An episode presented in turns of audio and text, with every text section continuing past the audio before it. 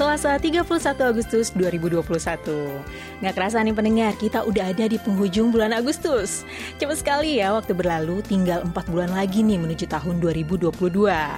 Nah, daripada pusing mikirin resolusi tahunan yang belum tercapai, mending sekarang pendengar standby aja buat dengerin program radio yang penuh dengan info-info menarik dari Korea. Di mana lagi kalau bukan di AIS, masih Nika, inilah Seoul. Hari ini saya DJ Dwi punya info tentang trend challenge di media sosialnya orang-orang tua di Korea. Sampai info tentang film-film box office urutan teratas Korea di bulan Agustus ini.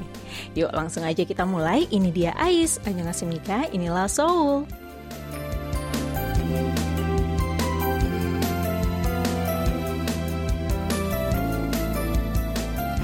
Pendengar ngerasa gak sih kalau makin ke sini tuh media sosial tuh makin seru aja? Sekarang sosial media bukan cuma dipakai buat sharing foto atau video aja ya pendengar, tapi juga bisa dipakai buat ikutan challenge atau tantangan-tantangan nih. Nah yang belakangan ini suka bikin saya ketawa nih kalau buka Instagram itu kalau misalnya nemu postingan yang isinya challenge di fotoin temen versus di fotoin kurir. Nah mungkin pendengar di Indonesia juga pernah ya ikutan challenge ini. Kocak aja gitu ngeliat perbedaan foto orang dari foto yang estetik banget langsung berubah jadi foto yang apa adanya banget waktu difotoin sama kurir. Nah sebenarnya ada banyak banget nih challenge di media sosial yang seru-seru dan pendengar tahu nggak sih kalau challenge-challenge seperti ini juga ramai di Korea. Nah kalau di Korea nih banyak penyanyi K-pop yang bikin dance challenge untuk promosiin lagu terbaru mereka. Seperti contohnya Hyoyeon dengan lagunya Second. Dan yang nggak kalah ramai juga nih dari penyanyi Somi yang dance challenge-nya diikuti sama banyak artis K-pop lainnya. Pendengar juga pasti mikir nih ya, challenge-challenge seperti ini cuma diikuti sama anak-anak muda aja ya kan? Nah ternyata enggak pendengar, di Korea belakangan ini viral sebuah challenge yang diikutin sama angkatan yang udah seumuran sama orang tua kita. Tentunya challenge-nya ini beda ya pendengar sama challenge-nya anak-anak muda.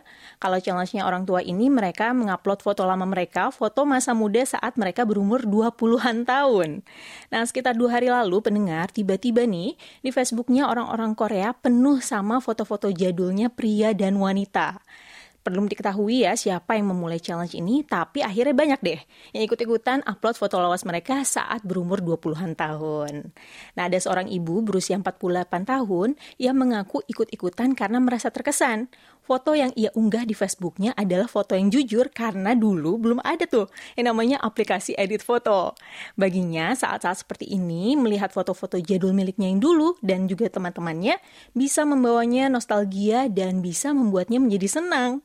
Dan ternyata mengunggah foto-foto jadul ini selalu mendapat reaksi yang baik dari para pengikutnya di Facebook.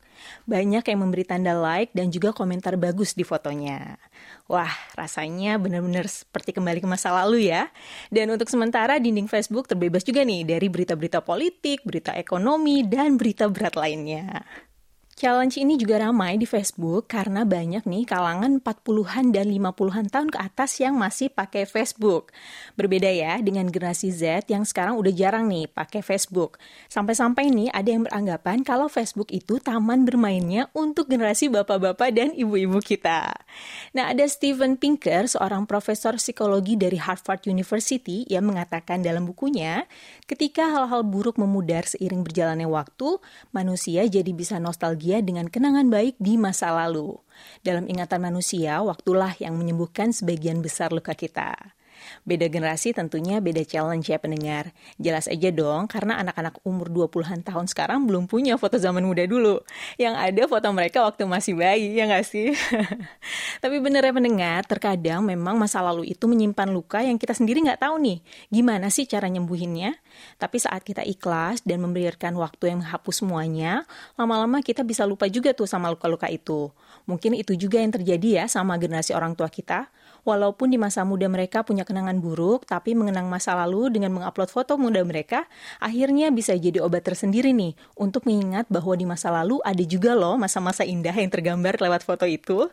Nah, kalau misalnya buat kita-kita nih, kayaknya harus nunggu 10 atau 20 tahun lagi mungkin ya untuk bikin challenge seperti ini. Mungkin bukan di Facebook, tapi di Instagram atau di TikTok mungkin.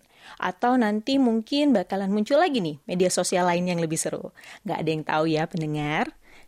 Nah, sekarang saatnya kita dengerin lagu pertama hari ini. Saya sudah nyiapin nih sebuah lagu duet yang apik banget dari dua penyanyi yang punya karakter suara yang kuat dan juga khas.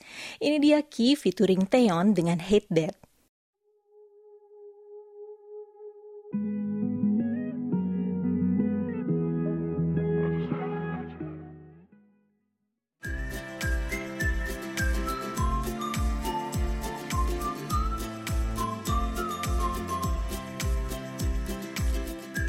Pendengar pernah nggak sih ngebayangin kalau dunia ini diambil alih sama robot misalnya? Waduh, ngebayanginnya aja udah serem ya pendengar. Dan jangan sampai dia terjadi, cukup di film-film aja ya pendengar, jangan sampai jadi kenyataan. Nah, tapi nggak bisa dipungkiri nih pendengar, makin ke sini makin banyak aja nih industri yang memanfaatkan robot untuk bekerja. Sepertinya benar ya, adanya kalau sekarang ini manusia itu bersaingnya bukan cuma dengan sesama manusia, tapi juga bisa dengan robot. Di satu sisi nih, kalau mulai banyak pekerjaan yang digantikan oleh robot, maka akan ada makin banyak orang yang kehilangan kesempatan untuk bekerja. Tapi di sisi lain, menjadikan robot sebagai teman atau sebagai rekan kerja kita bisa juga memberikan manfaat tersendiri bagi kehidupan. Saat ini robot itu udah banyak dipakai untuk membantu pekerjaan manusia di berbagai bidang. Salah satunya di bisnis restoran. Nah, banyak restoran nih yang mulai mengandalkan robot untuk operasional menggantikan manusia. Dan ini bisa mengurangi biaya operasional. Walaupun biaya investasi awalnya mahal ya dengan memberi robot, tapi dalam jangka panjang ini bisa jauh lebih menghemat biaya operasional karena dikitnya jumlah karyawan dan digantikan dengan robot. Nah di Korea Selatan, beberapa coffee shop ini sudah beralih mengandalkan tenaga robot ketimbang manusia nih pendengar. Pembeli yang datang akan memesan sendiri kopi dengan mesin otomatis, lalu setelah pembayaran selesai, robot barista akan langsung menuangkan es, menyeduh kopi sampai mengantarkannya ke pelanggan. Dari pemesanan sampai penyajian semuanya dilakukan oleh robot bukan oleh manusia lagi. Dan dari sisi keamanan nih, tentu saja robot ini jauh lebih aman ya karena mengurangi interaksi langsung dengan manusia. Apalagi di masa pandemi seperti ini. Tentunya interaksi dengan sesama manusia itu harus benar-benar dibatasi ya pendengar. Dan bagi pemilik usaha juga meski ia harus membeli dua robot dan mesin pemesan otomatis seharga 50 juta won, ia optimis nih dalam waktu jangka panjang bisa menghemat anggaran. Nah, selain coffee shop, ada juga sebuah hotel mewah di Busan yang melakukan hal yang serupa. Pembeli tinggal memesan makanan lewat smartphone mereka, lalu robot akan otomatis membawa pesanan ke kamar mereka. Pembeli nggak perlu bertatapan langsung dengan penjual dan robot juga akan langsung pergi setelah transaksi selesai. Menurut pihak hotel nih, ini adalah permintaan masyarakat yang ternyata menginginkan layanan non tatap muka selama pandemi di hotel ini. Lalu semakin pesatnya perkembangan dunia digital, jangan heran ya kalau misalnya ke depannya kita bakal lebih sering nih melihat robot-robot atau mesin pemesan otomatis yang bekerja. Dan kita tentunya sebagai manusia harus bersiap ya pendengar dengan segala perubahan yang serba cepat ini. Kita harus tetap mengupgrade diri, mencari peluang, dan yang pasti jangan menyerah. Kita manusia tentu jauh lebih sempurna ketimbang robot-robot itu.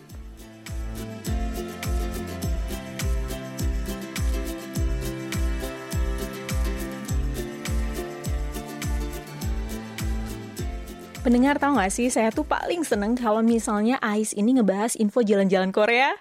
Karena kalau ngomongin jalan-jalan tuh bawaannya seneng dan positif aja gitu perasaannya ya. Kita jadi bisa ngebayangin nih kayak kita tuh jalan-jalan ke tempat itu dan jadi tahu lebih banyak nih kalau ternyata di Korea itu ada banyak banget destinasi wisata yang keren-keren yang belum pernah saya kunjungi.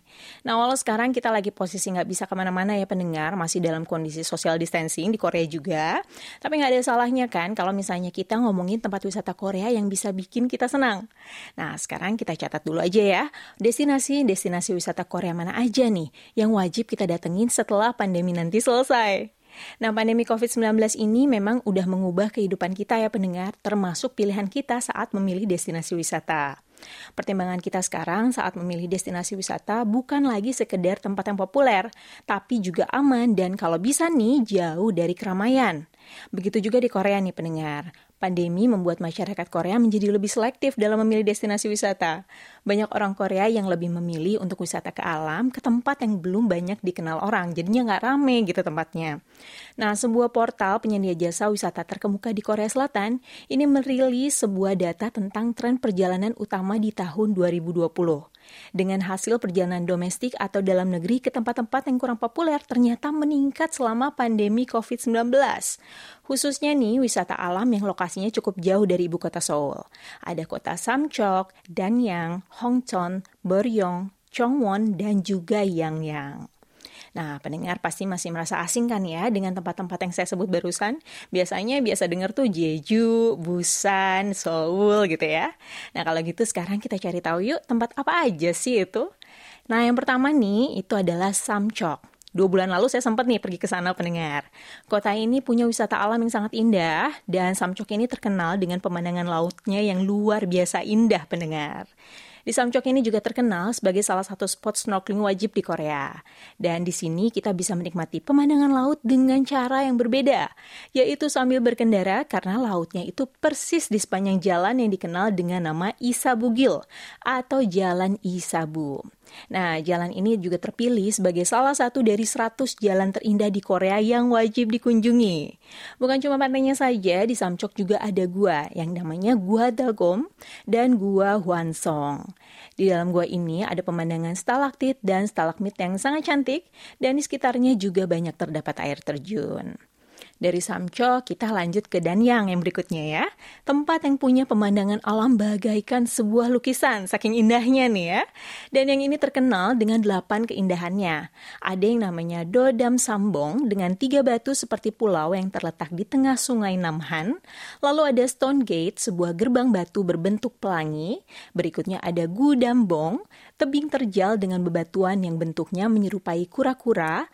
Lalu ada Oksunbong, bebatuan putih dan ber berlumut yang membentuk garis-garis yang berkelok-kelok.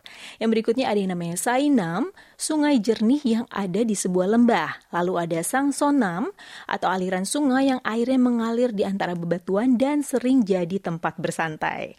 Lalu ada juga Jung Sonam, aliran sungai yang sangat jernih dengan bebatuan putihnya. Dan yang terakhir nih, Hasonam, yang terletaknya ada di dalam gunung dengan bebatuan putih di sekitarnya, yang saat musim semi tempat ini dikelilingi oleh bunga bunga azalea yang sangat menawan. Wah, pasti indah banget nih ya dan yang ini. Satu lagi nih pendengar, sekarang dari Hongcheon yang ada di Gangwon-do.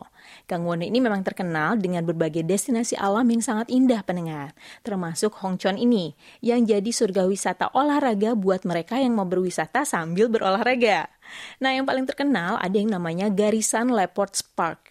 Nah, ini adalah sebuah tempat yang dibuat khusus untuk bersantai menikmati keindahan alam Gunung Garisan dengan berbagai fasilitas olahraga yang ada di dalamnya.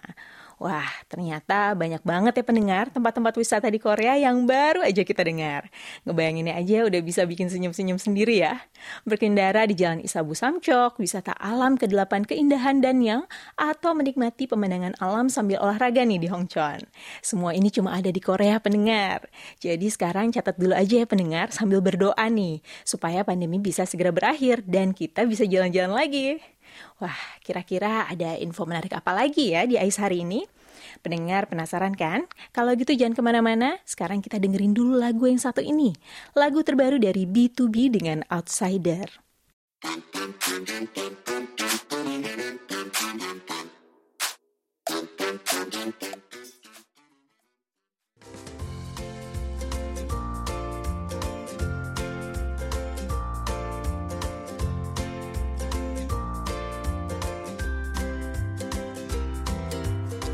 Makin ke sini katanya web drama Korea itu jauh lebih populer nih dibandingkan drama yang diputar di televisi.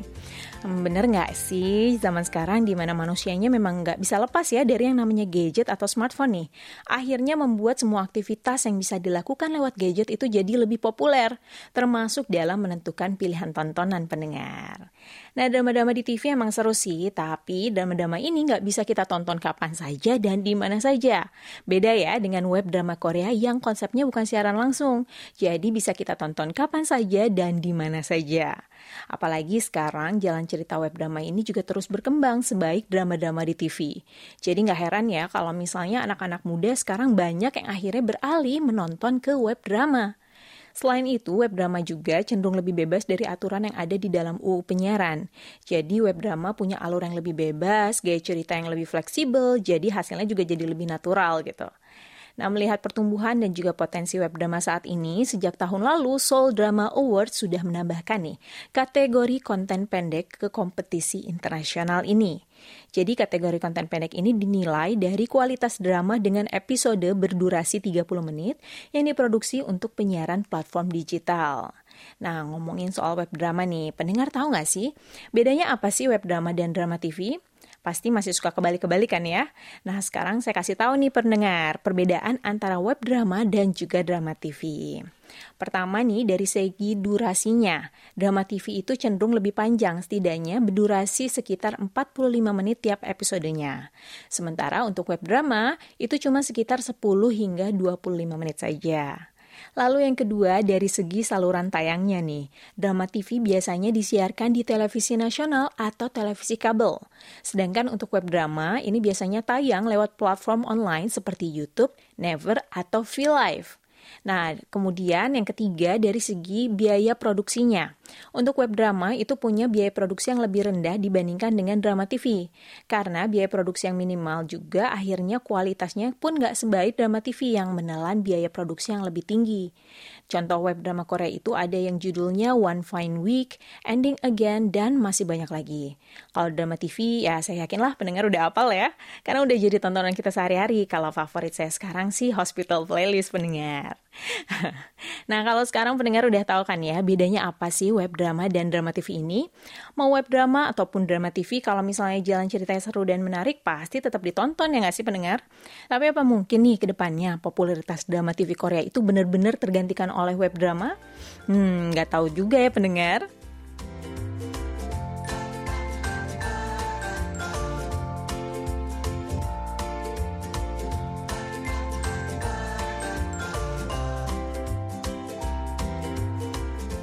Musim panas kali ini sepertinya ada sedikit angin segar nih bagi industri bioskop di Korea pendengar. Di tengah pandemi dan aturan jaga jarak sosial yang masih ketat, film-film bioskop keluaran musim panas tahun ini bisa kembali meramaikan bioskop. Wah, kira-kira film-film apa aja sih yang jadi tontonan terlaris di musim panas ini atau bahkan di tahun ini? Pendengar pasti udah gak asing kan dengan film Korea yang berjudul Escape from Mogadishu? Ya, film ini jadi film pertama tahun ini yang berhasil menarik sampai lebih dari 3 juta penonton nih, sejak dirilis tanggal 28 Juli lalu. Bahkan jumlah penonton film ini mengalahkan jumlah penonton film garapan Marvel Black Widow. Wah ternyata masyarakat Korea masih lebih suka produk dalam negeri ya pendengar. Dan film lainnya juga yang selalu mengambil jajaran teratas film terhalis di akhir bulan Agustus ini adalah film Sing Hall. Masih film garapan lokal Korea nih pendengar yang berkisah tentang bencana di mana sebuah area terperosok ke dalam lubang 500 meter di bawah tanah hanya dalam waktu hitungan menit.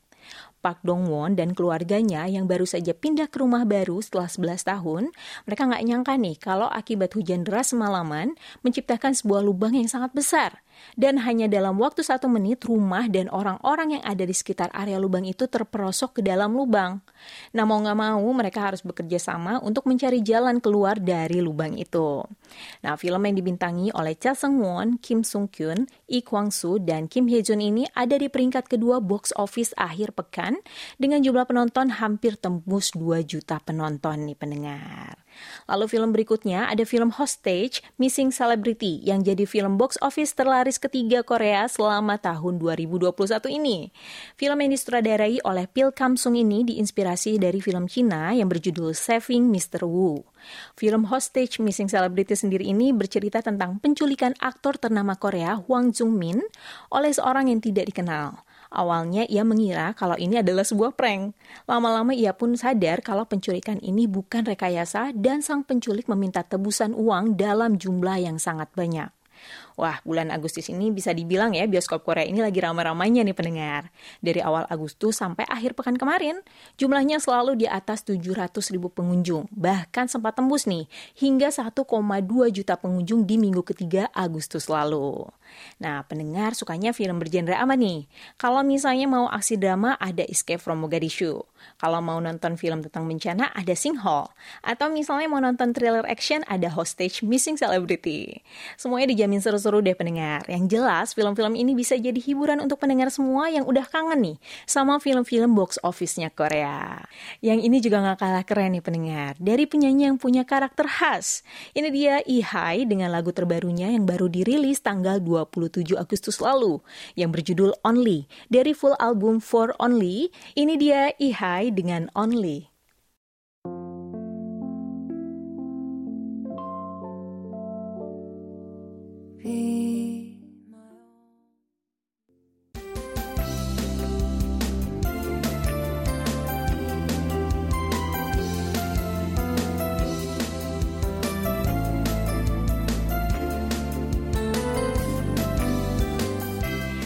Sekali waktu saya untuk menemani pendengar semua sudah selesai. Terima kasih untuk pendengar yang selalu setia mendengarkan KBS World Radio Indonesia dan AIS tentunya. Semoga pendengar terhibur dan jangan lupa ya, Ais masih bakal kembali lagi di awal bulan September besok. Saya DJ Dwi pamit undur diri, sampai ketemu di lain waktu. Neildo Hamgeheo.